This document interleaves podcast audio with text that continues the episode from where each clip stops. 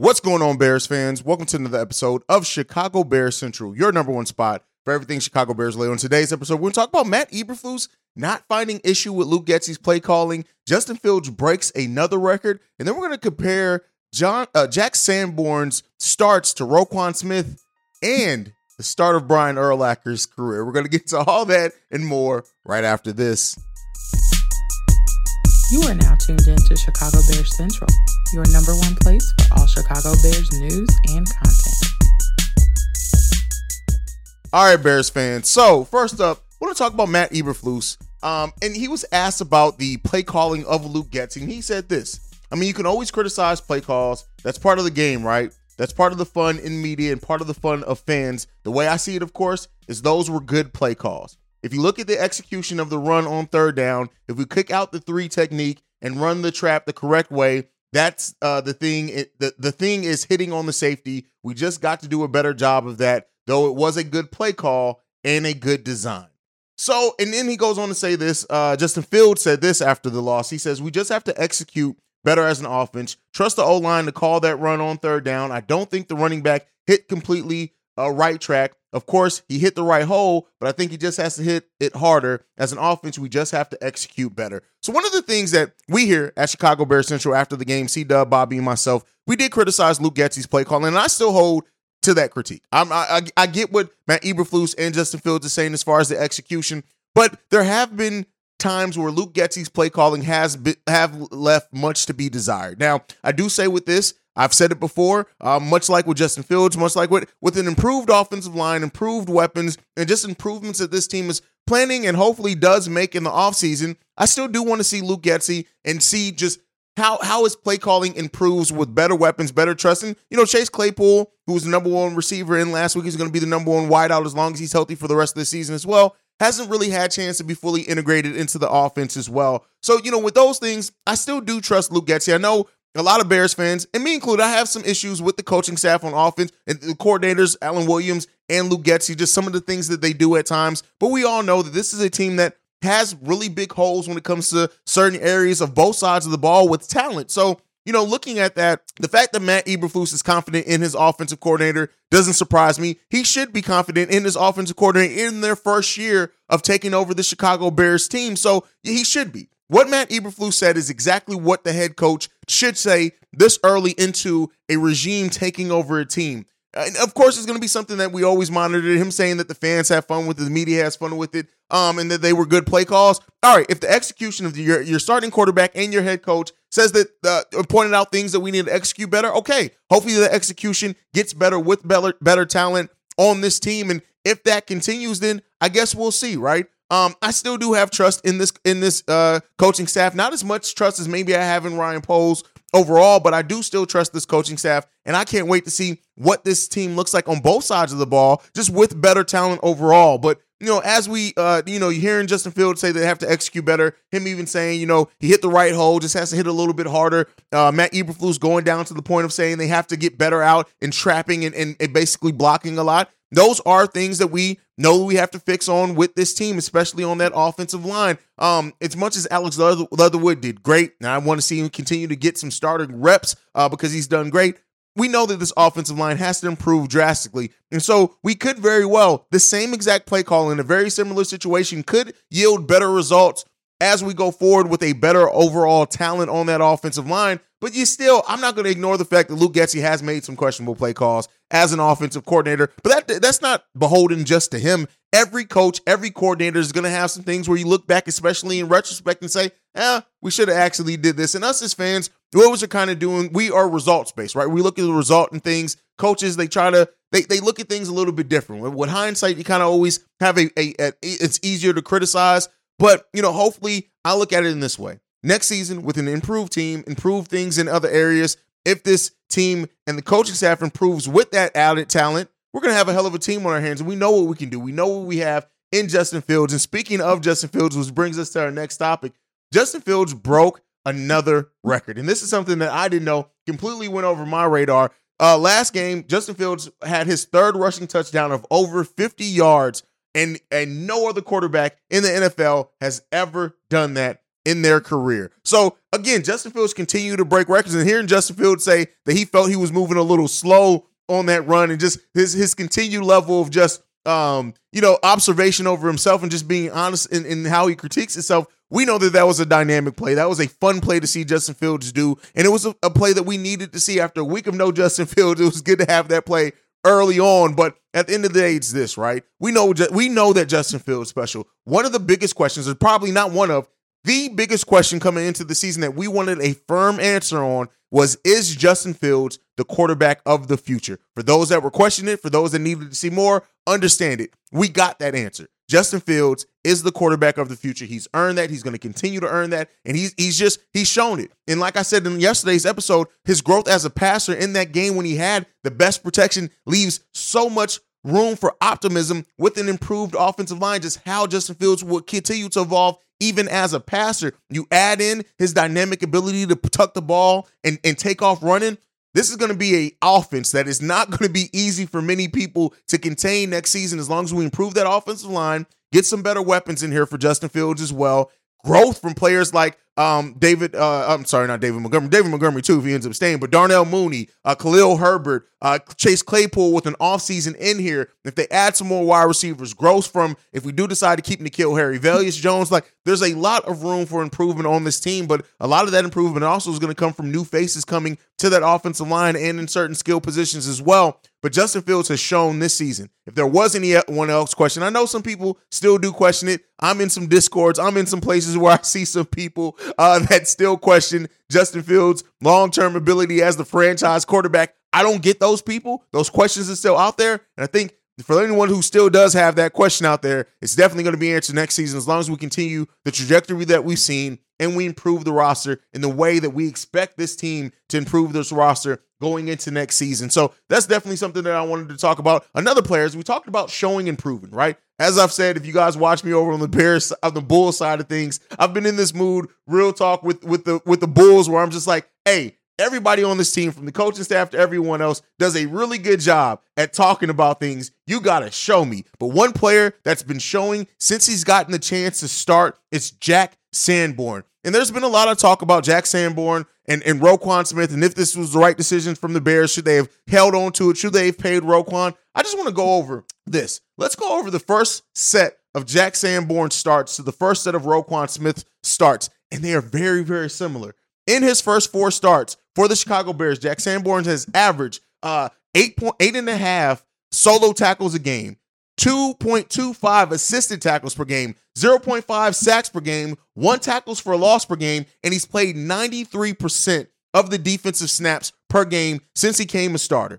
In Roquan Smith's first set of starts for the Chicago Bears, he averaged 4.3 solo tackles a game, 2.33 assisted tackles, 0.3 sacks, 0.3 tackles, and he played 92% of the defensive snaps did Roquan Smith. Am I sitting here saying that Jack Sanborn is going to have a career trajectory similar to Roquan Smith? No. But I am saying that he has, at least in this stretch, had more of an impact by, by a little bit over margin, right? Not a huge margin, by a little bit over margin. That as Roquan Smith, we're going to continue to see how the undrafted rookie and Jack Sanborn continues to perform. But at least this, right? In the sample size that we have, I know people, they want to talk about how slow he is, whatever else. He has shown an ability and a, and a unique knack to just be around the ball, be an impact player. And Jack Sanborn has not only been playing well enough, but he's been playing he's been playing great to the point to where I think he's earned that shot to be that long-term starting linebacker for this team heading into next offseason. It's going to be continual evaluation. He doesn't get any passes, but through the regular evaluation, through the through the rest of this regular season, through the offseason, the training camp of, of next year, I think that Jack Sanborn has more than proved that he deserves a look at being that starter for the Chicago Bears. Now, one of the things that I want to compare it for, I'm going to compare Jack Sanborn's rookie season. Per this, uh, this came from FanSided, so given the notes, this isn't uh, something that I went out and researched myself. This is just me talking about it because the, uh, the numbers interested me. So Jack Sanborn, in his first four starts, we're going to compare this to, to Brian Urlacher's first 14 starts for the Bears as a rookie. This is just fun. Am I saying that Jack Sanborn is the next Brian Urlacher? No. Let me be clear here. I am not saying that before the keyboard warriors get to typing at my neck. But with that being said, for a fun conversation, let's do it.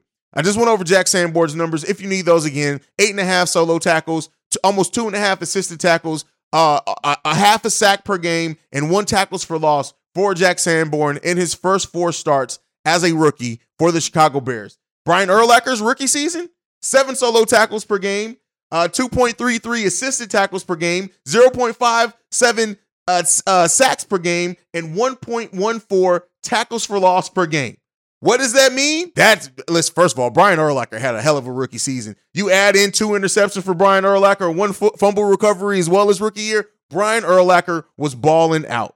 But the per game stats are very similar in some areas to Brian Urlacher. So, with that being said, is this all I'm saying is Jack Sanborn as of right now, he needs to continually. There are no passes on this Bears team. And as the Bears look to drastically improve this roster, I'm not necessarily saying that the Bears don't look at maybe improving that and getting a surefire thing in veteran. I'm not saying that it's outside the realm of possibility, but what I am saying is that Jack Sanborn has shown a unique knack to just be a playmaker on this team. And in that way, Jack Sanborn has earned the starting position. All the critique, all the sometimes that doubt that comes from. I, one thing I never understand is when a player's performing on your team, how some fans of that team then just want to tear down that player. Like you hear play, oh well, uh, he's not quick. Oh, he's he's slow quan. Oh, he's this, he's that. like, why tear down somebody who's literally giving everything and making plays on a defense that has largely sucked, right?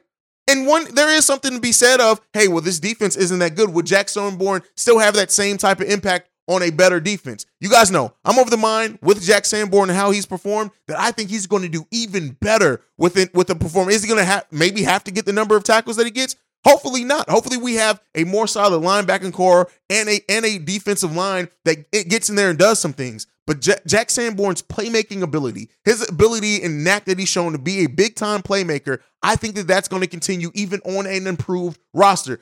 Uh, we I look at it as this: the Bears, as far as young players, right? We know we still got Eddie Jackson, things like that. But having a core of playmakers in Jaquan Brisker and Jack Sanborn, you could do a lot worse as a base to see what else you can build out on. And we still got some other talent in those areas too that's going to be parts of the Chicago Bears defense, even when they do improve. Jack Sanborn is the guy to me, right? I like Jack Sanborn. We've been on him on this on this particular broadcast since he uh since preseason. We noticed that Jack Sanborn was just making plays in preseason, and we asked the question, who is this undrafted rookie?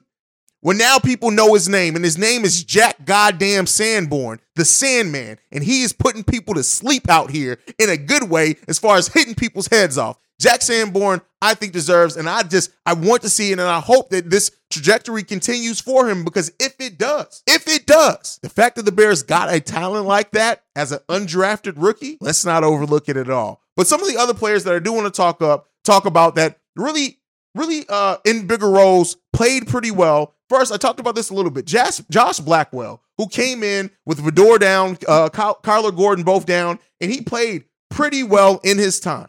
Um, he didn't have like anything that's eye popping or things like that, but he was targeted at eight times and gave up just four catches in those time and only allowed 46 yards on the day, did he? Am I saying that Josh, Josh Blackwell is all of a sudden this next level player? But no, I'm saying that he stepped in in a time of need and showed some things that we necessarily didn't have. Now, another one that happened, a signing that we just did two weeks ago, that's Taco Charlton. Um, he also played pretty good being down the names that we were missing in there, he came in. He had six snaps in week 11 and then four snaps in week 12. And then against Green Bay, he played 23 snaps and he did uh he didn't have any pressures. Um, but at the end of the day, it's this.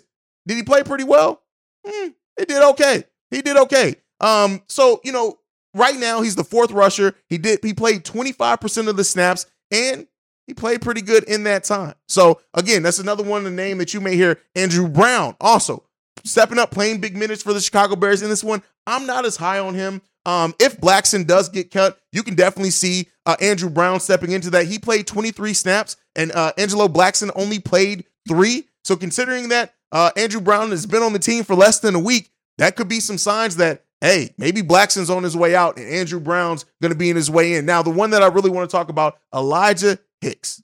With Jaquan Brisker and Eddie Jackson out, we relied on Hicks, and he again, stood out on the special team specifically. Um, so, you know, whenever Brisker comes back, we'll see how it goes. But these are some players that really stood out for the Chicago Bears, I think, in the last game. Let me know what you guys think of those down below. Anybody else who stood out to you. But that is it for today's daily episode, at least right now. If anything crazy does drop as the Bears have practice, things like that, we'll make sure we drop an episode. But other than that, make sure you're following the show at Chi Bears Central. You can send us any feedback, questions, comments, concerns, Chicago Bears Central at gmail.com. Lastly, if you want to leave a text and or voicemail, the number to do so, 773-242-9336. We are the number one spot for everything Chicago Bears related because of you guys. And like I like to end every episode on, bear down. Love you guys and peace, y'all. This has been a presentation of the Break Break Media.